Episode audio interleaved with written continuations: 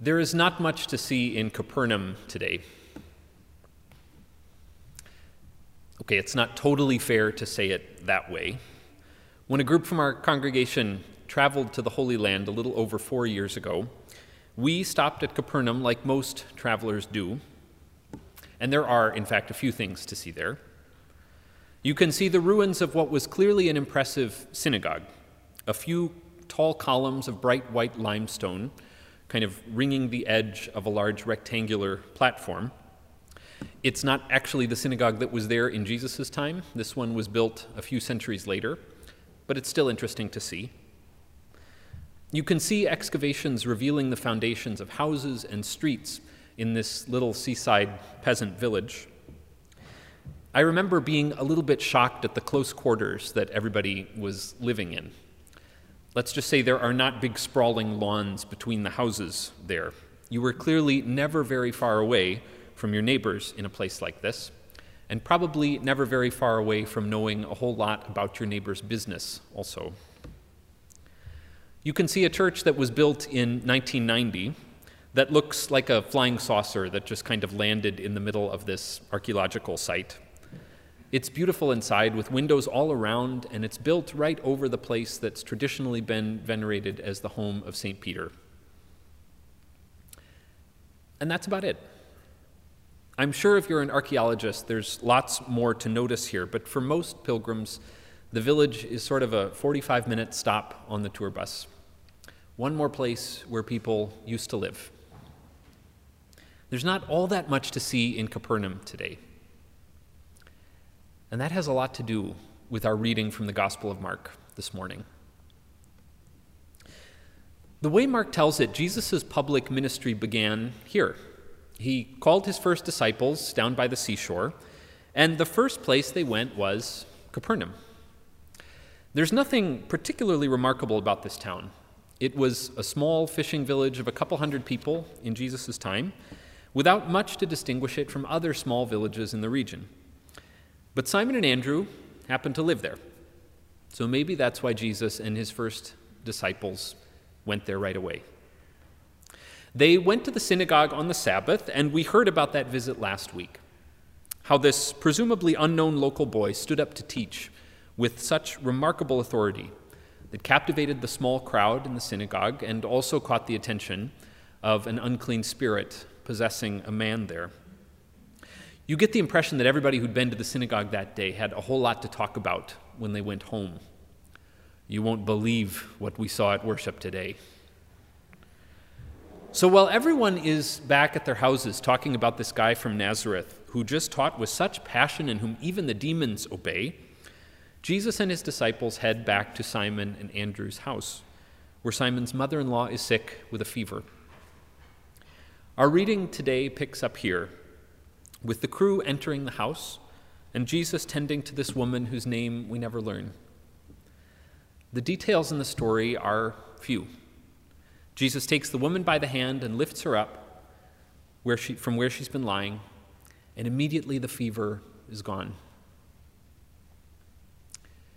Remember what I said about the houses being really close together in Capernaum?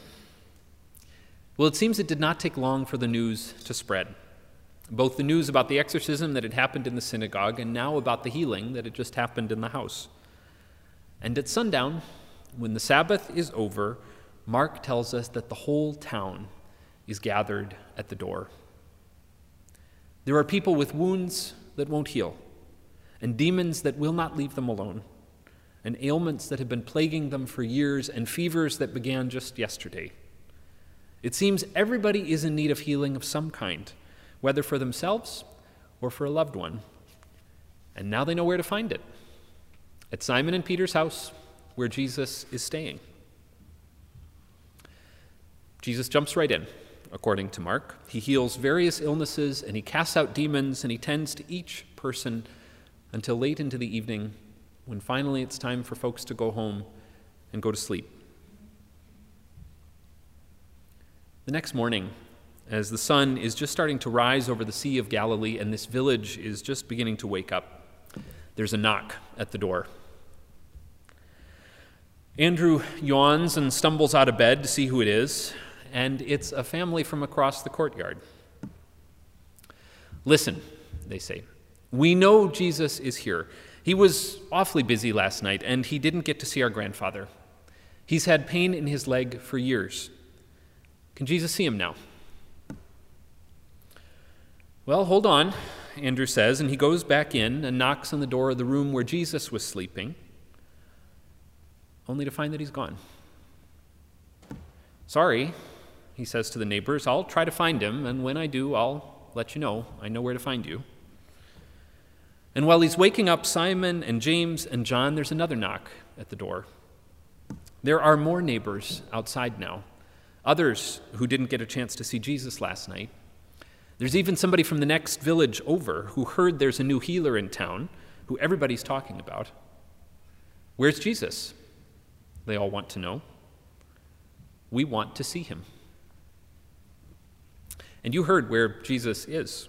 He's off on a hilltop outside of town where he's been since before the sun came up. It's midday before Andrew and these others can find him, and when they finally do, it's with some exasperation. Everyone is looking for you, they say. It's great that you healed all those people yesterday. It's all anybody can talk about. But the work here isn't done. There are lots more people here to see you. I want us to pause right here just for a minute. Because I got to thinking this week about what a pivotal moment this is in the story. I mean, it's easy to miss, but look at the opportunity in front of Jesus right here. He has just rocked this little village to its core, amazing everybody with his teaching and his healing.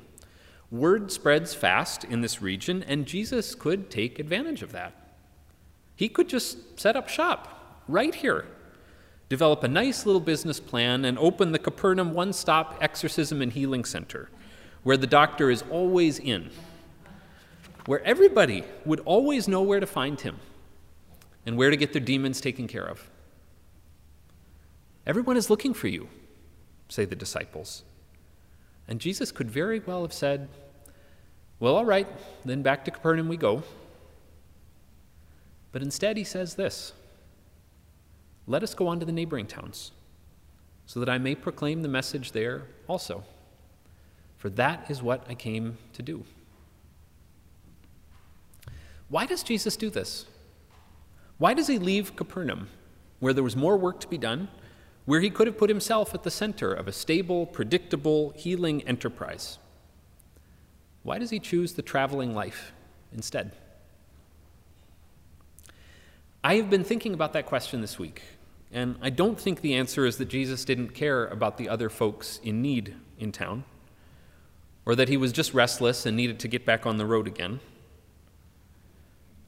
I think it's because he meant for each of these communities he visited to be transformed, for each one of them to carry on the work that he began after he left. I think he meant for the people to listen to their scriptures differently when they came together the following week like they had a vital word to speak for them today. I think he meant for the people to pray differently, like God was present and active right now, fulfilling promises in new and surprising ways. I think he meant for the people to care for one another differently, like the kingdom of God has really come near, brimming with healing and wholeness and life. I think Jesus meant to leave communities of healing behind him. In Capernaum, and in every other place he visited, communities that would carry on his work themselves. I personally like the sound of that a lot. And we all know that Christians have taken this seriously in many, many places over the years, building hospitals and caring for the sick. But what does it mean today, in the middle of a pandemic? Does the church, does our community, have a part to play in the work of healing right now? I have to confess that question surprised me a little bit when, the test, when the, this text seemed to ask it this week. I mean, like everybody else, I have been so impressed by and deeply appreciative of the work of medical professionals over the past year. the nurses and the doctors on the front lines, the researchers working tirelessly on vaccines. Their work is so indisputably important and so urgent that I haven't really thought of healing in any other way in the last year. Healing means well equipped hospitals with free beds. Healing means widely available vaccines. Full stop. And of course, healing does mean those things. I'm registered in the Geneva database to get the vaccine when it's my turn, and I hope you are as well. But our reading this morning, Jesus leaving the folks in Capernaum to carry on his ministry of healing, got me thinking that we should not discount and forget about the work entrusted to all of us as followers of Jesus.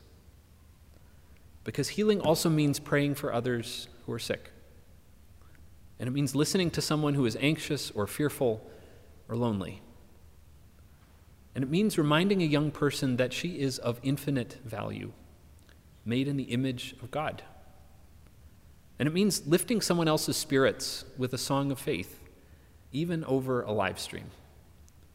And it means showing up as a member of the community, being present, and expecting God to be active among us. It's not like I haven't thought of these parts of our church's life over the last year. I just haven't thought of them as healing work. But maybe we should. Tilda Norberg, a United Methodist minister and therapist, puts it this way Healing is not just fixing up things that are wrong. Real health, from a Christian point of view, is coming into the fullness of your vocation as a child of God. It means becoming Christ like.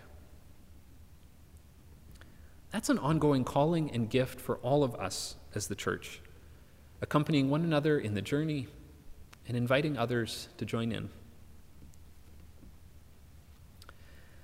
If Jesus had simply set up shop in Capernaum, there might be a whole lot more to see there today.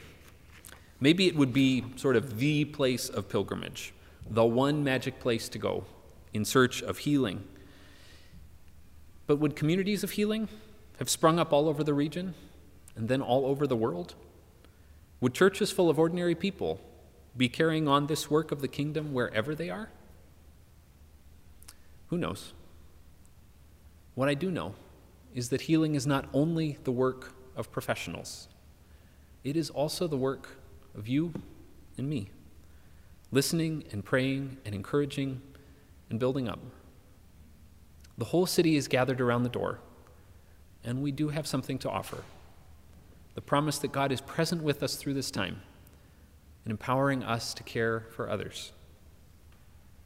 Make your broken people whole, we pray. Thanks be to God. Amen.